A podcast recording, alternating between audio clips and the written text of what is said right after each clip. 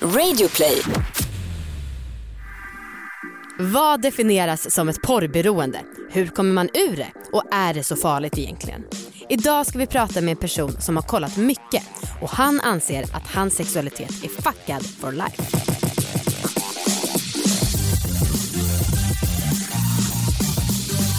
Hej allihopa och välkomna ska ni vara till Succépodden alla våra ligg. Succé minst sagt. Minst sagt. Vad- Varför applåderar inte du? Mm, förlåt. Tack, lite så i efterhand. Eh, det här är en podd om sex, sexualitet och om att äga sina val. Och jag heter Anna. Och jag heter Amanda. Ja, Idag ska vi prata om att eh, vara porrberoende med en person som har egen erfarenhet av att vara det. Och när vi bokade den här gästen då så började jag tänka på mitt eget liv med porr och också det här med Viktors eh, relation till porr Ja. som är nästintill obefintlig. det är ju ja, förvånande. Ja, och då så tänkte jag på att hmm, shit, det känns verkligen som att jag är i en bubbla. Alltså att alla mina vänner någon gång kollar på porr men att jag är så otroligt distanserad från det. Mm. Och ju mer jag snackar om porr desto mer tacksam känner jag mig för det. Ja. Hur känner du inför att Markus kollar på porr ett par gånger i veckan? Nej men alltså jag, jag är chockad. Jag är i ständig chock att du och Viktor är så oporr. Ja. Alltså att ni inte har sett något porr. Jag tycker det är så sjukt. Ja. Jag förstår liksom inte, det är som om man inte skulle kunna äta tomat, som om man inte har gjort det hela sitt liv. Ja, men vi har ju Tomat sett finns i porr många såklart. matcher. Vi har ju sett porr men det är Ja. inget vi har en daglig eller Ja, jag- årlig ens koppling till. Jag kan aldrig liksom smälta det. Nej. Jag tycker det är så sjukt. Jag förutsätter att Markus kollar på porr och kollar mycket på porr. Jag förutsätter att typ alla jag känner kollar på porr. Ja. Eh, jag, ja, det Gud vad jag känner Jag gör mig, det. Alltså eftersom att man hör mer och mer, eller vi i alla fall i vårt jobb, Ja. hör talas mer och mer om skadorna med det. ja. Så känner jag verkligen mer och mer att jag är glad över det här. För i början var jag så här, äh, vadå vem bryr sig om man kollar på porr? Och nu känner jag nog att jag trots allt bryr mig. Mm. Men jag har en liten reflektion om varför det är som det är. Och det har helt enkelt att göra med tillgängligheten. För när jag växte upp så hade jag bara bond-tv, alltså Mm, ettan, tvåan, mm. fyran. Och jag är ju generellt ganska ointresserad av att kolla på tv. Ja. Så att jag, det var liksom när jag var hemma hos kompisar eller så, när eh, släktingar som hade lyxiga TV1000 och Kanal Plus Mm, som jag möjligtvis kunde råka zappa förbi det. Ja. Men så det var väldigt frånvarande, men du hade ju alla kanaler. Jag hade alla kanaler, inte för att skryta. Eh, men Sluta, det känns jättejobbigt för mig nu. Eh, men det, ja, alltså tillgängligheten var ju inte jättebra heller när jag var yngre. För att det var ju också bara efter midnatt. Ja. Så att man var ju tvungen att vara vaken länge. Men man du hade ju en tv Att, på ditt rum, eller hur? ja, Ja. man var tvungen att fixa med liksom, ehm, vad heter det, v- vad heter boxen? Boxen, Mm. Som var i det andra rummet. Just det, just det. Eh, så det var ju lite så att man försökte fixa liksom kanalen så att det ställdes in utan att mamma och pappa skulle fatta Ja, att man kollar på porr. Mm, det var jättesvårt. Ja. Så tillgängligheten var ju inte hundraprocentig. Men jag hade ju ändå tillgång. Ja. Men ja, det kanske är, är det som har gjort att jag har haft lättare Ja. för att kolla porr, porr eller varit mer liksom, intresserad av det. ja, för sen så frågade jag också Viktor om det här. Ja. Och han sa, nej men jag kollade en del på porr när jag var yngre. Men sen var han ute och reste i typ åtta månader när han var 19, 20 något sånt. Mm. Och så sa han, ja det var väl att jag inte hade fysisk möjlighet att göra det. För då fanns det ju inte direkt 3G på mobilen. Nej. Som var, eller wifi så. Eh, Gud vad intressant. Så tack gud för Bond-TV och resor, säger jag bara. Eh, ska vi ta in vår gäst? Ja, låt oss. Ja, han heter Harry Skärlund och han är medlem i Fatta bland annat och föreläser mycket om det här med porr och porrskada. Välkommen hit! Woo! Tackar, tackar. Gud vilket snyggt wow, det var verkligen timing på den. Ja, nej, men jag blev på riktigt exalterad. Ja, Det var ingen sån fake glädje. nej vad bra. Nej. Ehm, Harry, du har Yes. varit porrberoende. Ja, precis. Det är därför Precis. du Porr- föreläser. Porr-Harry. det. Porr-Harry. Harry. Det låter som Krut-Harry eller Man brukar Dynamit-Harry. ju eh, säga så här, det är någonting, det bara pratas ju en del om att så här, kom ihåg att det ni laddar upp på internet, det som händer på internet går inte att ta bort. Ja. Och eh, så här, vill du, tänk om du håller, spelar in porr och vill att dina barn och barnbarn ska kunna hitta det och så. Mm. Jag har ju typ liknande problem, för om man söker Harry porr eller porr-Harry så, så, är det ju så här, det kommer ju alltid vara så, Men det svämmar ju är, det, över liksom. är det en titel du på riktigt använder, Porr-Harry? Nej, nej. Nej. Men, eh, men det, är roligt, alltså, det svämmar verkligen över på Google liksom, Ja. av, av, av den, sådana träffar. Så jag undrar också med Och även här i själen blir också bara en massa porr liksom. Ja. Nu. Så ja, jag antar Ja, att det är mitt, mitt Men om man, om man kan läsa då fattar man ganska snabbt att du inte är Oh, ja. en porrskådis eller något sånt. Nej men precis, precis. Ja, vi har väl så. lite samma problem. Ja, jo tack. Ja. Nej men verkligen. Men, Men du, apropå Google, så det tyckte jag var kul för igår så googlade jag på porrskadad eller porrberoende Mm. och då andra träffen som kommer upp, även för Anna, det är Frälsningsarmén. Okej, ja. Nej, just det. nej det, den första. Första. För att den första är ju en annons. Ja just det. Den, alltså så att den första organiska.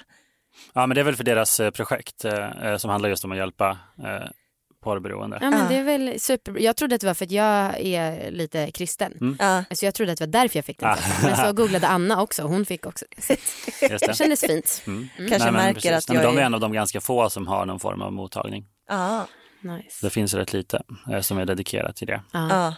Men eh, vi har ju pratat lite om hur vi kom i kontakt med Mm. porr och varför Amanda inte har det Ja, ja, överhuvudtaget. Hur kom du i kontakt med porr? Eh, alltså jag har ju, jag är född 92, så jag har ju, jag liksom växte upp precis i det här mellantinget mellan det digitala och det gamla. Ja. Så det fanns fortfarande videoaffärer med porrfilmer i liksom, och det fanns TV1000. Mm. Eh, internetporr kom ju typ då, alltså det var ju ungefär runt den tiden när jag var kanske 11-12 eller så. Mm. Eh, när det fanns gratis porr på internet. Och det är typ 10-15 år sedan som det exploderade. Ja. Eh, Men det var ju långt innan mobiltelefonerna. Och det, det är jag glad för, apropå att vara så här pew, liksom. Mm. För då hade jag nog fastnat ännu hårdare. Men första kontakten var faktiskt att det var en kompis som sa att han hade hittat en så här hemlig hylla på videoaffären. Så det är ganska old school. Ja men classic, det där har vi också snackat så mycket om. Att tanken på att en av våra tjejkompisar hade tipsat oss om samma sak, den känns så långt Mm. borta. Ja. Hemlig hylla. Nej, nej men exakt, visst är det så. Så då gick vi liksom tillsammans då, så här, turades om att hålla vakt om medan den andra gick och tittade på omslag så fort man kunde. Liksom. ja, det räckte med omslaget. ja, då ja, Ja. absolut. Ja, vi var inte som att vi fick hyra dem, eller vågade försöka. Good times. Blev du, kommer du ihåg om du blev pirrig i kroppen redan då? Ja, men det är pirrigt och läskigt samtidigt. Eh, Och det är väl också det så som många unga säger att de känner när de kommer i kontakt med par. Att det är just en blandning av pirr och spänning men också skräck alltså Ja. så här, och, och verkligen chock. Mm. Alltså så här, för du har aldrig sett något liknande. Och det är någonting jag ofta pratar om. Så här, att man måste förstå att så här, gå från att aldrig ha kramat en tjej till att kolla på gangbangs. Liksom. Det är ett sånt extremt hopp Ah. när man är 11. Liksom. Eh, Och så du har knappt, du kanske fått en puss på kinden max en gång. Liksom. Ja. Och då till så här double anal fisting liksom. Alltså det är så här ganska stort hopp och det är ju det är, det är som att få en våg i ansiktet liksom. Ja. Och kropp, alltså hjärnan vet ju inte hur den ska hantera det. Liksom. Nej, för jag funderar lite över den här porren jag såg på TV1000 liksom på nätterna. Det, den kändes lugnare och snällare än vad som finns på typ Pornhub nu. Ja, förmodligen var den det. Ja, alltså den, det, det måste ju ändå funnits grov porr då också. Mm. Eh, men det kändes inte så som att det fanns på TV1000 direkt. Nej, jag vet inte exakt hur vanligt det var, men, men det, det hände ju någonting just där med på 80-talet och, och framåt, liksom, att det Ja. blev grövre och grövre. Eh, också för att mycket så här, spärrar och regler som fanns kring så här, obscenitet och så här, osedlighet och sådana lagar som fanns. Alltså, att det helt enkelt var olagligt att spela in saker som kunde anses vulgära och, och Oj. äckliga. Är det sant? Ja, absolut. Va? Eh, När ändrades det då? Ja, det är olika i olika länder. Sverige har ju slutat helt med censur, men det var ju också ganska sent. Som sagt, jag är ingen porrhistoriker riktigt. Eh, men, men, men i alla länder har ju sin historia kring sånt, för det har ju funnits överallt. Och när det tas bort så är det ju fritt fram för porrindustrin att balla ur liksom. Aj, aj, aj. Gud vad intressant, det här måste vi kolla upp lite mer om. Ja, nej men gör det. Det är rätt Wow. kul. Och sp- Även Sverige hade ju sitt liksom, så här, statliga eh, filmcensursbolag, men då handlade det ju mer om mainstreamfilmer, alltså att man klippte i, i mainstreamfilmer, precis som de, man, de gör i Kina, liksom, sådana saker. Kina. Ja, men precis. Ni vet hur om, så ni vet, där borta är de läskiga, läskiga diktaturerna. Ja, men okej, och sen hur blev det för dig efter det där videobutiksbesöket? Ja, alltså det, precis, precis. Det gick ju väldigt, väldigt fort och det är någonting jag också tycker är väldigt viktigt att förstå för att hur snabbt man kan gå från eh, skräck och illamående till fascination. För att du vill, du vill se lite mer, lite mer liksom. För mig, jag höll, jag spjärnade lite för jag visste typ att det här någonting inte kändes bra. Också så har jag ju goda förutsättningar kan man tro att liksom inte fastna i det för att min Både min mamma och min syrra har ganska tidigt så pratat om så här jämställdhet och feminism och att det här är jättebra. Och jag, typ, jag minns jag själv sagt på skolgården så här, i mellanstadiet, så här, feminism är bra, typ. så blev jag förstås retad för det. Men ändå, Mm, men jag, vet, jag visste inte vad det betydde. Men jag, vet, jag hade hört det hemma liksom. Eh, så jag var verkligen före min tid där. Precis. Jag hade Take så här note, pin med eh, anar alltså anarkist-art. Ah, den ja. jag visste inte alls vad det var. Mm. Och Emil Che Guevara. Jag visste Ja, inte vad det var. coolt. Edgy. Ja. ja, men visst. Ja, eh, så vad var jag? Ja men precis, så därifrån eh, så tycker man att det skulle kunna, att ändå jag borde kunna spjärna emot eller liksom. Eh, och det kunde jag väl en liten stund, men alltså det går så fort. Så att när jag väl, det tog lite tid att så här, våga söka på datorn hemma. Mm. Både för att jag kanske var rädd för virus, men också för att det ändå kändes som ett stort steg. Men när jag väl gjorde det så gick det konstigt fort liksom, alltså till att fastna hårt alltså. Ja. Och börja kolla varje dag eller flera gånger per dag. Mm. Var i början, liksom, onanerade du utan porr ibland eller liksom blev det Jo, men det hade jag nog hunnit göra en del. Ja, Absolut. Men, och där är det något som många killar säger på ett skämtsamt sätt att Alltså det gör man ju inte alltså, efter att man har kommit igång med porr. Alltså, Nej, onanera utan, det finns ju inte. Nej.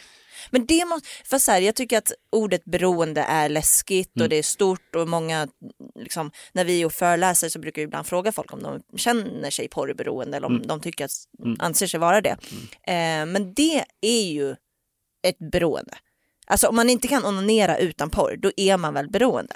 Sen så kanske inte det påverkar ens liv i övrigt. Precis. Alltså, men vad fan, exakt, exakt. det är väl ändå en stor del. Det är en stor del och det är väl en av flera delar som man brukar här, ta in när man ska så här, definiera beroende. Så det, det, brukar väl sägas att det är så här, och det här kan ju gälla vad som helst. Ja. Eh, ibland får man höra att så här, parberoende inte är en diagnos eh, och det stämmer ju. för att de som WHO, alltså World Health Organization, det är de som är, liksom har monopol på det, det är de som bestämmer mm. vad som räknas som en diagnos. Mm. Och det ändras ju hela tiden. Jag tror att det kommer läggas till. Så datorspelsberoende lade de till för typ två år sedan. Okay. så, efter mycket research. Ja.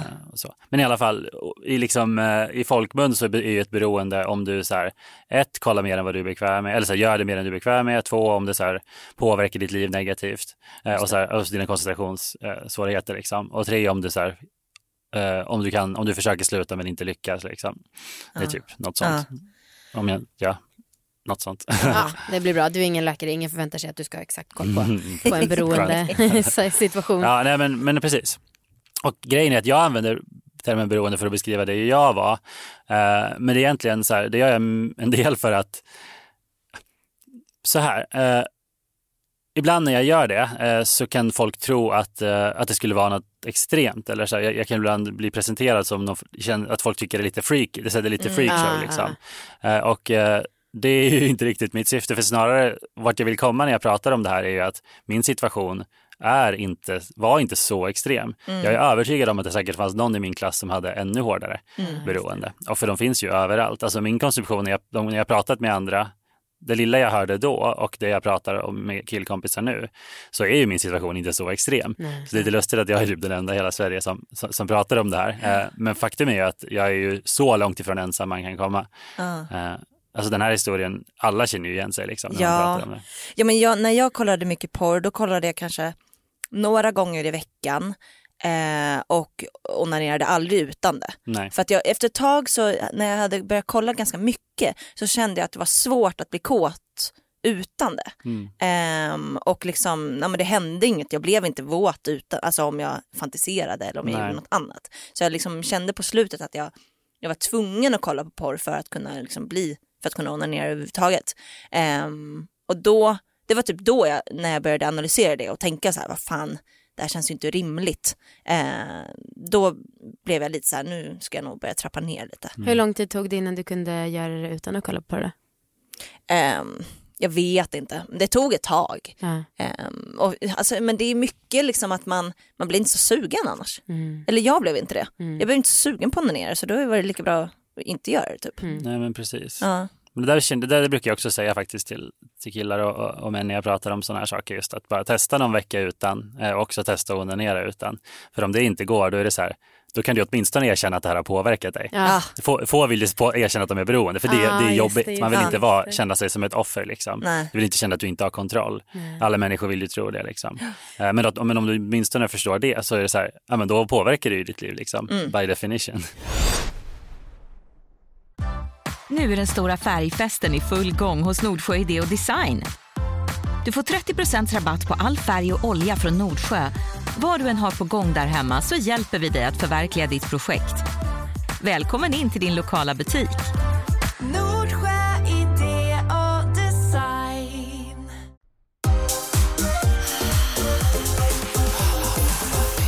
Hur länge skulle du säga att du var, att du kollade mycket porr och liksom var beroende om du nu skulle vilja kalla ja, det? Ja, just det. Nej men från 11-12 till 18-19 ungefär. Ja, och hur kom du ur det liksom? Alltså, min, ja, min situation är ju speciell och det kanske också är därför den fått lite extra uppmärksamhet eftersom att jag var så här lite dubbelt biktande eller så här dubbelt sårbar i att jag också pratat mycket om erektionsproblem och så. Eh, och eh, jag hade jag tyckte att sex och kärlek och, och liksom relationer var asläskigt under tonåren. Alltså det var min absolut min stora, ja, men det var min stora skräck. Liksom. Eh, och eh, när jag väl hamnade i sexuella situationer, det var väl runt 17-18, så var jag ju liksom panikrädd och hade svårt att få stånd. Liksom. Ja. Eh, och det var ju såklart en katastrof, alltså så här för ens självkänsla. Ja. Eh, eh, det var ju så här, du, du visste inte vad du, det var så illa och så skämmigt liksom.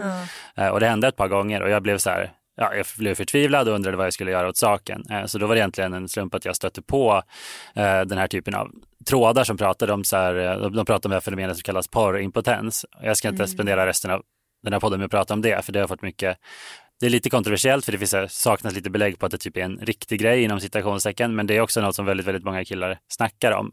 Och eh, de, jag tycker det låter ganska logiskt och jag kände ju verkligen det då.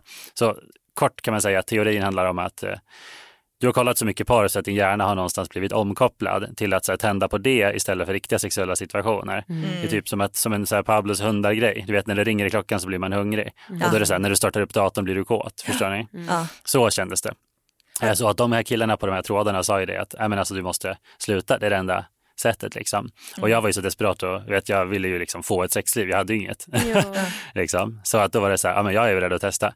Så det gjorde jag, gick fram och tillbaka. Sen hade jag väldigt tur egentligen som råkade träffa en tjej i ganska bra timing till det. Där jag på något sätt bara fick någon form av så här mod, en så här kick av mod och så här berättade om hela min situation och fan, story och så här, om tråden Wow. och allting. Och, så här, och det tog hon bättre än jag kunde våga hoppas på. Nej. Och det var en sån befrielse liksom. Ah. Och därifrån så fick jag en sån morot liksom. Att, att sluta hålla, fortsätta hålla mig borta för att jag fick på svart och vitt så här. Med porr, inget sexliv. Utan porr, ett sexliv. Ja, det. Och det är ju en förenkling, det är inte så enkelt. Nej. Och jag har förstått nu i efterhand att min nervositet som jag kände kring sex innan hade ju just mycket med nervositet att göra. Det var inte bara kopplat till porren. Nej. Men det spelade ingen roll för att det var en så bra anledning att sluta. Och när jag tänker på det nu så, så är det så här, ja men det, är- det, jag ser ingen nackdel med att hålla sig borta eh, från porr för min del. Eh, Nej. och eh, för, jag skulle väl rekommendera de flesta att att tänka liknande. För att eh, jag kan bara inte se så många fördelar med att konsumera den typen av porr i alla fall. Nej. Inte på en, i en hög grad åtminstone. Men du Men- kollar ingenting nu idag? Nej. Men v- tror du att vissa har mer benägenhet att bli mer fast? Oh ja, nej men verkligen. Och vad Eh, beror det på? Det är nog... Alltså man brukar prata om att vissa har en sån beroende-gen, ish, men nu blir det så där det blir pseudovetenskapligt. Ja, bara, vet, så här. Men det är vår specialitet. Ja men vad härligt. Ja, det är det enda vi det är gör. gott sällskap. Nej men, men jag, har hört, jag har hört sånt liksom. Man Ja. pratar ju om det när det kommer till så här kasinospel och sånt. Att så här, vissa har den här lilla beroende-genen. Just Typ, det. att det till och med kan vara ärftligt. Eller? Ja. Eller visst låter det bekant? Jo, Mm. det tycker jag också. Och jag tycker absolut att man kan, min lilla spaning är att det finns beroende människor och inte. Ja. Gud ja. Absolut, så det, det tror jag. Eh, Och jag vet ju, man har ju hört om de som som sagt fastnar långt hårdare än vad jag har gjort. Mm. Enda skillnaden är att jag är bara att jag råkat prata om det. Så. Ja. Du har också, eller när vi googlade så stod det så här, min sexualitet är fuckad for life. Mm. Hur menar du då? Ja, det är ett slagkraftigt citat. Eller? vi har till och med skrivit inom citationstecken i manus. Ja, vad bra. Ja, ja nej men det, det är ju, vad jag menar är väl just det här som, som du pratade om Anna också, Ja. just att, att eh, vår, vår, min sexualitet är för alltid påverkad av det jag såg under de där sex sju åren. Alltså som jag var porrberoende. Ja. För jag tänker så här att de är så viktiga, alltså så här, det är så mycket av vår sexualitet som formas tidigt. Är det inte det Freud pratar om också? Nej men just hur, så här, hur liksom vår, vår, våra preferenser läggs i de där åldrarna runt puberteten. Och vi liksom, du vet, att vi blir så bundna till det. Mm. Så det är bara så här, hur kan... När du är 11-12, du har noll erfarenhet. Alltså, att- och sen tittar du på det här liksom en halvtimme, en timme per dag i sex år. Eh, ni vet, hur kan det inte forma dig? Det är klart Ja. det gör. Eh, och hur kan jag någonsin inte förknippa vissa liksom, scener, vissa typ attribut, alltså så att sexuella attribut med kåthet och sexualitet. Liksom. Alltså att många som pratar om porrberoende som försöker ta sig därifrån säger det liksom så här, hur kan jag Alltså man måste verkligen slita bort de här preferenserna och det är sån kamp liksom. Att det nästan känns omöjligt. Så det tycker jag förvisso kan vara okej. Jag tror verkligen inte att det är målet. Alltså så att man måste rena sig helt, ni vet. Alltså Nej. så här, det- jag tror det är omöjligt. Jag tycker det är ganska så här onödig grej att kämpa för. Ah, okay. Man Det är kan ändå riktigt skönt att höra. Ja, för jag tror inte riktigt du kan du kan inte forma dina preferenser helt. Eh. Men jag tror att det är bra att vara fortsatt kritisk och såklart alltid ha eh, samtycke. Ja. och, och så här låter det klyschigt, men det är verkligen så, alltså så här, i, i första hand. Liksom. Gud ja. Eh, Vi fick en fråga på Instagram, eh, någon som undrar om din smak på tjejer har förändrats efter porren. eh, jag tror som sagt att Eller det är svårt att veta om Nej, jag du skulle var snarare, barn. som jag men- sa, precis, eftersom att jag var barn när jag började skulle jag säga att den har formats av det. Ja, Eh, jag skulle till och med, alltså så här, det som är lite otäckt med paret tycker jag är att, och det här brukar jag ibland prata om här, i relation till maskulinitet, att vi män och killar tycker jag om att så här, mansidealet är ju mycket att vara i kontroll över sig själv någonstans och sina tankar. Det är mycket så disciplin. Eh, att vara så här tuff och rakryggad och så veta vad man vill och så. Eh, så jag tycker fler män borde bli obekväma när man tänker så här att oj, vä- vänta, hela mitt så här, tändningsmönster är format av, av porr liksom. Eh, för att det är lite så det är. Eh, vad heter det, jag tänker liksom, alltså porren har påverkat vårt samhälle eh, på så många nivåer. Till exempel så, eh, det mest självklara exemplet och som egentligen kan stanna vid ett tag är ju just analsex. För att analsex liksom med tjejer, alltså så här, på typ 80-talet och tidigare, alltså analsex såg som äckligt. Alltså, det var en av så här, jag hörde argument även på skolgården, så här, varför hatar du bögar? För det är sånt man du vet, som killar snackade. ja. För alla var ju homofober liksom på Ja. någon, någon mån. Och då var det så här, ja för det är så äckligt att de har analsex liksom. Och det var en fullt legit sak att säga, förstår ni?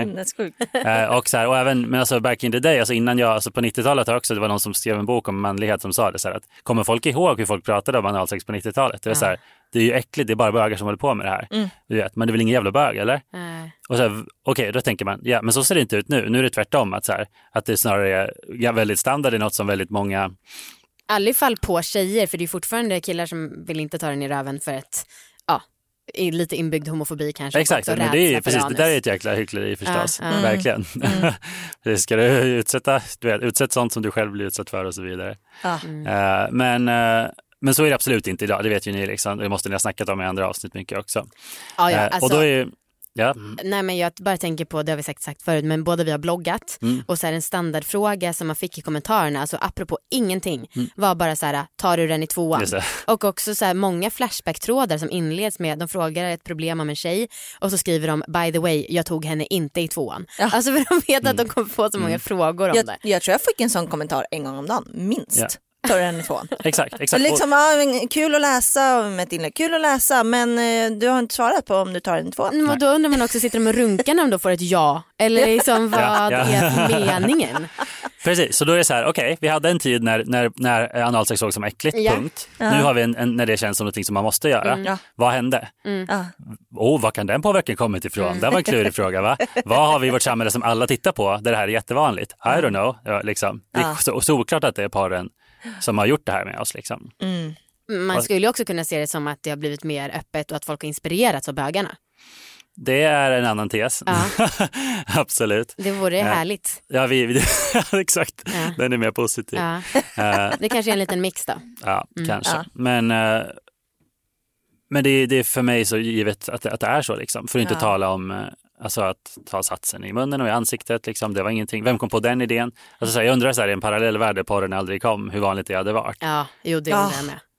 För att jag menar, det tillför ju ingenting. Det blir inte skönare för någon egentligen. Nej. Alltså så här rent beröringsmässigt. Nej precis Nej. och också, det känns också som att många tjejer bara per automatik har accepterat det för det finns ju också många som hävdar att det är bra för hyn och, och sånt. Ja, jag såg Eh. något program där det var någon som drack sperma liksom lite varje dag. Ja. Typ. Men herregud. Men alltså, jag undrar också, vad, vad tror du att du skulle vara idag om du hade fortsatt kolla på det? Alltså, Eller liksom, hur tror du att du hade påverkats?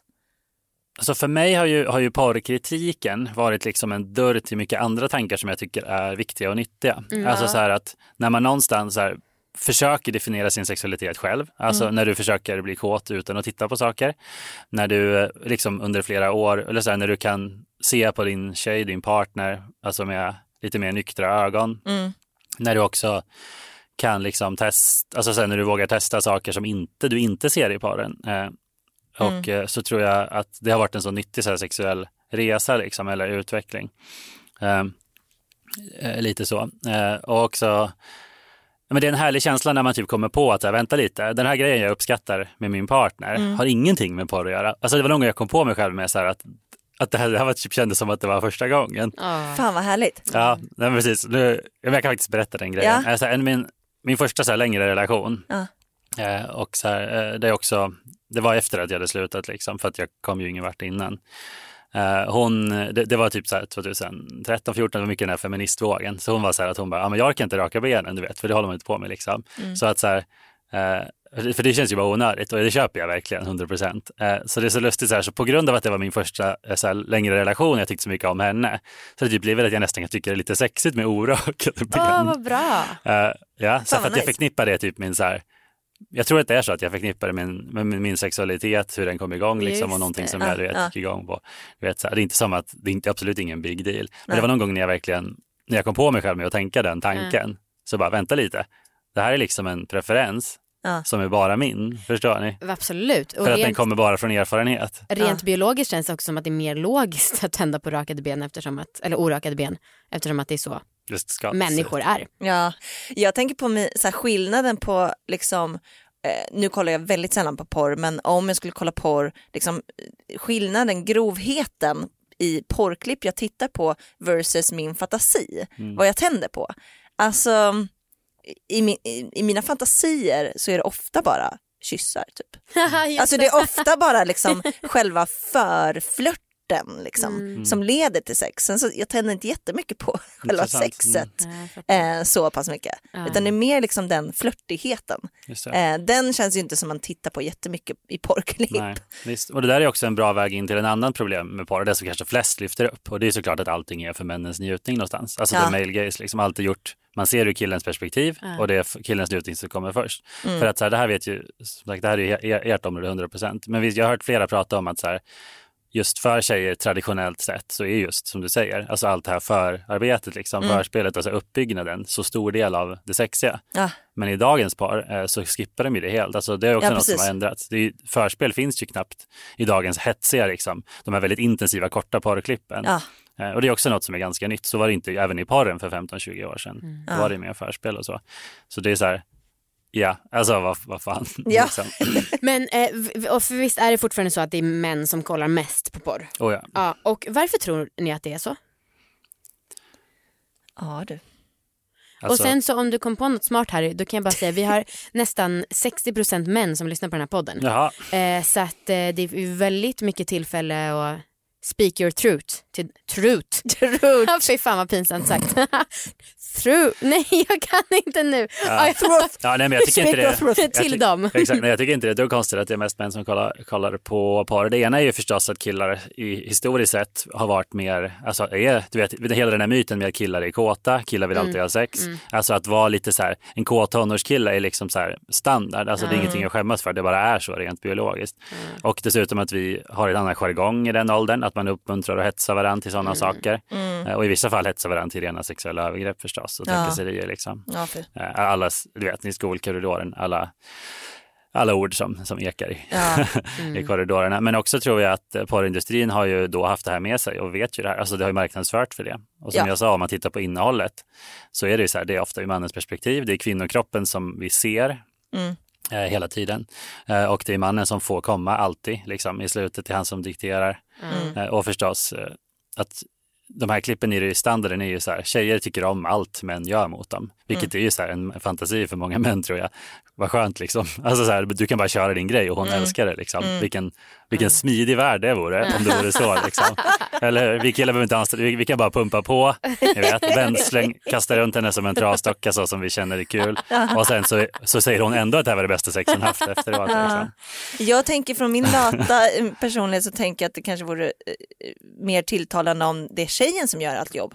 Om man bara som kille kunde, alltså för killar borde kanske tända mer på det. Om man Just bara som det. kille kunde ligga där och hon fixar Ja, och visst, och det tror jag många killar tycker är skönt egentligen. Men vi har ju också en mansnorm som säger att du ska vara dominant, Ja. du ska vara styrande, kontrollerande. Ja. Eh, och många killar vågar ju inte utforska sin liksom, submissive side.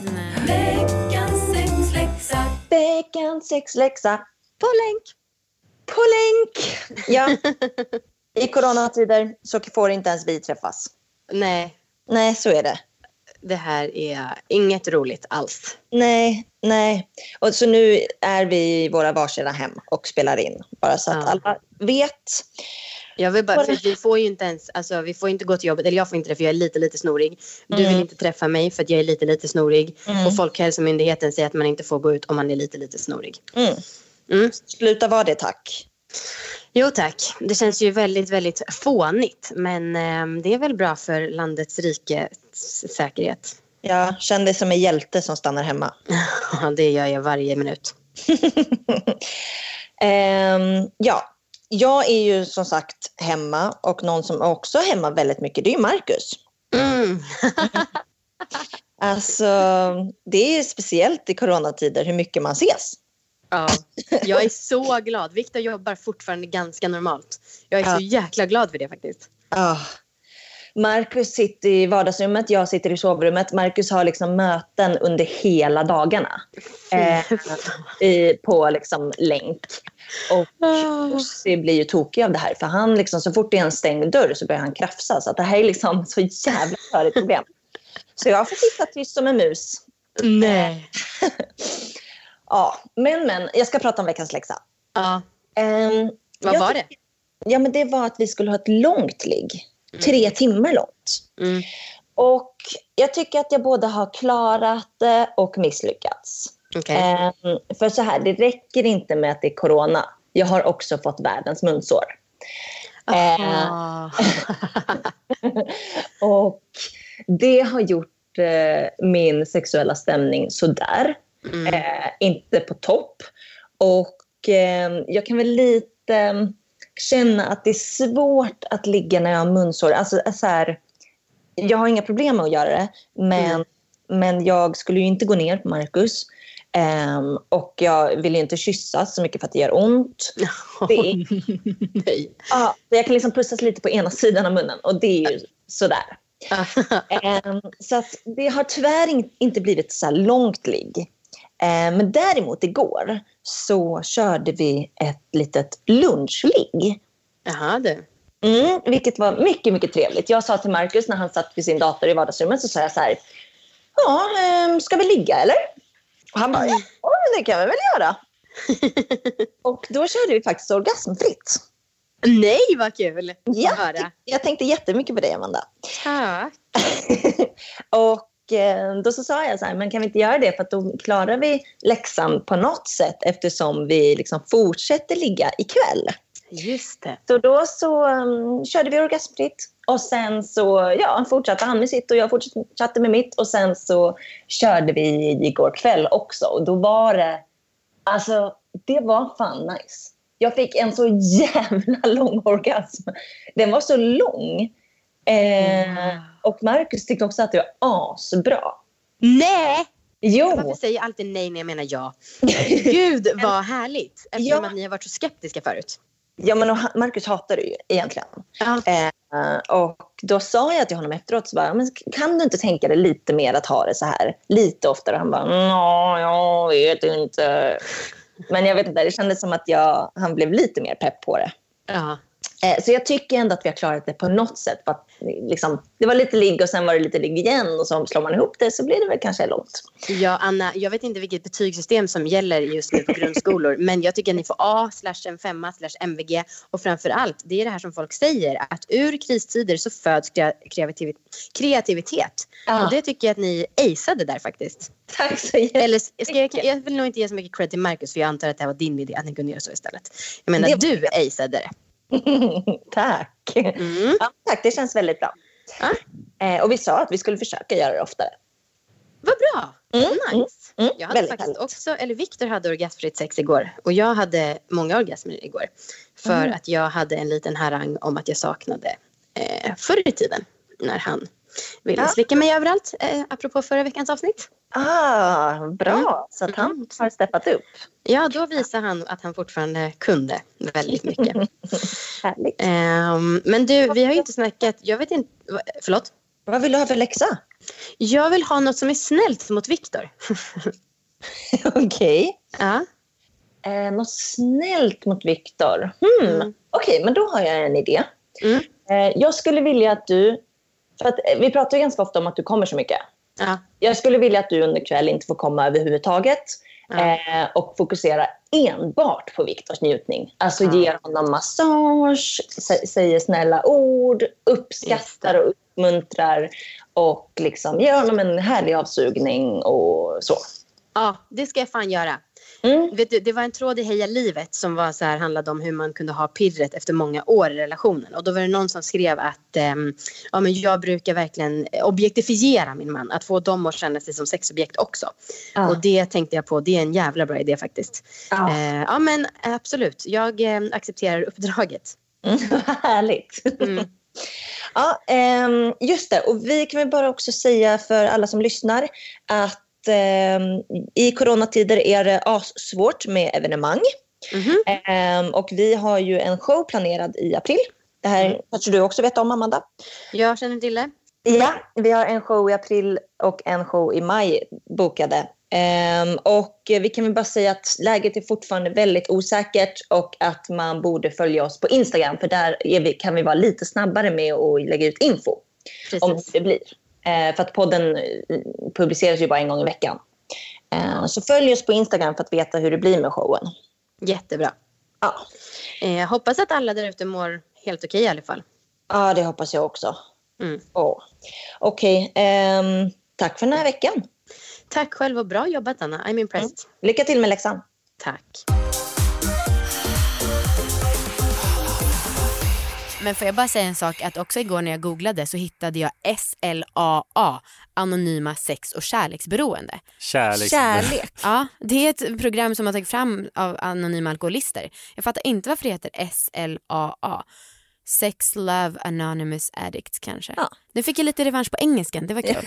eh, men det kan man ju söka om man känner att man själv har ett problem. Men vad är, vad är kärleksbero? Alltså, Ja, fan vet jag. Man får väl googla om man känner att man sig drabbad. Men alltså, finns det, vad mer kan man göra för att, om man känner att man behöver veta mer eller kanske komma bort från porren och så? Ja, alltså det finns ju en liten brist tyvärr, alltså på hjälp. Eh, De, de, många av dem som, som pratar om parberoende är ju antingen är det, det är mycket forum, liksom, det är mycket sådana organisationer där man kan få den typen av hjälp. Eh, ungdomsmottagningarna eh, är ju vana att bemöta de frågorna för att de Ja. får dem allt oftare. Ja. Eh, så det är en grej. Eh, och eh, sen finns det, om du är vuxen så finns det, var det ni som nämnde Frälsningsarmén i början? Ja. de har faktiskt en tjänst som, som, även, som är öppen för vuxna bara faktiskt, inte Ja. för, för barn och unga. Så den är bra så vitt jag vet. Det har funnits, det är en stiftelse som heter Tusen möjligheter. De har bra, till exempel bra stödverksamhet som heter Unga relationer. De har också tidigare haft ett projekt som handlade om att reboota porrberoende killar. Eh, Men de, den finansieringen tog slut. Ah, synd. Ska du inte sälja in dina föreläsningar nu också? Det ska jag gärna göra. Ja. Ja, precis. Jag föreläser ju eh, för organisationen Porrfri barndom eh, och då är jag ute i skolor i första hand eh, och träffar ungdomar och deras lärare eller andra som kan vilja. Lite så. Och där är det ju asviktigt för mig att liksom, när jag pratar med unga framför allt, att inte skuld och skambelägga och istället liksom skoja lite om det, vara lite självkritisk liksom. Eh, koppla det till samtida referenser och sådär, men vinna lite förtroende på det sättet. Eh, Men försöka göra det lite mindre coolt liksom att, eh, att kolla på porr. Eh, Och så Upplever du att det är en standard att det är coolt att kolla på porr? absolut, jag har hört några ganska enligt mig lite småtragiska men intressanta så här, utkast från just ungdomar. De säger det att i vissa skolklasser blir det så tydligt att porrtittande är samma sak som att typ, eh, testa att röka eller testa alkohol. Att det är ett sätt att komma in, alltså du att gå från barn till tonåring, att bli vuxen inom citationstecken. Eh, och det är ju bara en så eh, sorglig utveckling kan jag verkligen tycka för att då blir det just det här grupptrycket också eh, som jag tror att alla har problem med. Alltså att när du känner att du kollar inte för att du vill och för att du själv var nyfiken utan för att det är förväntat av dig att ha sett det. Eh, helst till och med eh, kolla. Eh, Och i värsta fall slutar det med i skolklasser jag talas om där det är tvångsvisningar är vanligt. Alltså när killarna liksom tittar på mobilen, så här, någon håller fast en tjej och visar dig, du vet, kolla här, kolla här, kolla här. Usch. På det sättet är det ju fan bra att tjejerna inte pratar om porr med varandra. Jo, Faktiskt. tack. Men jag tycker också att, så här, att man borde kunna vara lite mer öppen för sin partner om man känner att det, är, om man känner att det liksom blir dåligt för en och att man blir mer porrberoende eller porrskadad. Att man borde kunna snacka med sin partner om det. Absolut. Alltså om man har en tjej eller kille eh, och liksom kunna snacka om det för att det här påverkar ju också en sexliv med sin kille eller tjej. Ja, det är klart. Och det finns ju faktiskt, kan jag smyga in, studier som visat att eh, par som inte kollar porr är i stort sett, har bättre liksom, relation, bättre sexliv och bättre sex och så. Det är jätteglädjande för Absolut. mig och Viktor. Ja, jag kan länka det i kommentarerna sen. Jag vill inte höra mer. Eh, Men vi måste också Du får sponsra en motsatt undersökning, Ja. eller en forskning. Men vi måste också prata om det här med att all porr är ju inte dålig. Just det. Eh, Eller är den det? Nej, självklart inte. Alltså porr och erotik har ju funnits i alla tider. Ja. Och det kommer ju alltid finnas. Alltså folk har varit perversa sen, ja, så länge vi har funnits liksom. Ja. Så det är inget konstigt med det. Eh, däremot, i min erfarenhet är varenda gång någon vill prata om den bra porren, så den feministiska porren, den ekologiska porren, så, Ekologisk. eller hur? fair trade-porren, så, eh, så pratar de om det som att det på något sätt skulle vara ett alternativ. Alltså så att, nej, eh, det är ett alternativ, det är det, förlåt. Att det skulle vara typ lösningen på problemet.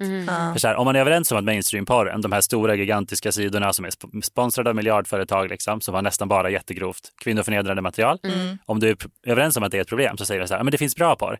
Men då frågar jag alltid så här, hur mycket då? Alltså hur stor del av kakan tror ni att den här bra porren är? Och tror ni att 12-åriga killar tittar på den? Nej, Ja, det att- som räknas som så coolt som att röka, det vet jag inte. men Kolla, jag såg när en tjej fick tio orgasmer. Men ofta att- känns det också Ja. som att man måste betala för en bra porr. Exakt, korrekt. Alltså, den feministiska schyssta paren Mm. som finns, den är väldigt ovanlig. Du måste anstränga dig för att hitta den och om du hittar den så måste du pröjsa. Mm. Så det är så här, jag vet inte vilken drömvärld de, de personer som tror att det här liksom kommer lösa eh, problemet liksom, med, med, med sadistisk eh, förnedrande liksom, porr. Mm. Men vilken värld lever man i om man tror att plötsligt kommer en massa kåta tonårskillar börja betala för schysst gjord porr. Liksom. Han var så här, oh, that would be great. Nu pratar vi om Men, något annat. för då måste de också fråga sina föräldrar. För att man Just får ju inte köpa något på Ja, just det. Oj, oj, oj. Det vore förvisso ganska kul så här, om en 12-årig kille bara, mamma jag har läst på och eh, den stora porrindustrin är jättekvinnoförnedrande, jättetråkiga arbetsvillkor, de är inte fackligt anslutna, det tycker jag är jättedumt. Därför skulle jag vilja få en liten extra veckopeng för att kunna betala för schysst fairtrade-porr där vi- arbetsvillkoren är schyssta. Det var som när jag började dricka och hotade pappa med att köpa av en pedofil ute i förorten sprit. Om inte han köpte till mig. Han bara okej, här varsågod. Exakt. Men du Harry, tror du att det kommer lösa sig någon gång eller är, Oj. handlar det bara om att medvetengöra våra hjärnor? Oj, lösa sig är ett stort ord. Eh, men jag, jag kämpar ju någonstans för, liksom, jag tror att vi måste ha en ganska stor offensiv. Jag tycker att vi lever i ett samhälle idag eh, som är väldigt så här sexualiserat på väldigt många plan. Eh, och vi har en, en sits där liksom mer sex och så här, mer crazy sex alltid är bra. Eh, och så här, det kan det verkligen vara också. Jag tycker att väldigt mycket positivt har hänt när vi luckrat upp liksom gamla könsnormer, du vet, och gjort det mindre tabu för tjejer att prata. Det vet ju ni om något, liksom. att, pra- att tjejer pratar om sex på ett befriande sätt, bla bla bla. Allt det där är superviktigt. Men i det så tror jag vi fått massa bagage på köpet. Och det är att vi här, inte vågar vara kritiska mot delar av sexualiteten. Att vi inte vågar här, säga till någon som kollar porr, så man är rädd att de ska skämma, att man vill skuld och skambelägga dem, säga att de är äckliga. Va? Eh, och, eller, och det är inte det jag menar, men däremot måste vi kunna hålla två saker i huvudet samtidigt. Man kan ha härligt experimentellt och eh, sex, liksom. man kan ha en, vissa kan nog ha en relation till porr och erotik som är rimlig, men vi måste erkänna att väldigt många har inte det. det. Industrin är åt helvete eh, och att våra barn och unga som då tvångsmatas med det här och inte har alternativ. Det är ett jätteproblem och vi måste kunna ta tag i det. Och vuxenvärlden måste ha- haka på eh, och liksom gå hela offensiv mot det här. Alltså försöka begränsa tillgången eh, och obligatoriska samtal, Ah. porrkritiska samtal i skolor. Alltså så att man pratar om det och inte bara säger så här, det här finns och det är, Just kan vara okej och det kan vara dåligt, utan så här, det, det är mycket här som vi måste prata om. Ja. Det här är inte en bra sexualkunskapslärare.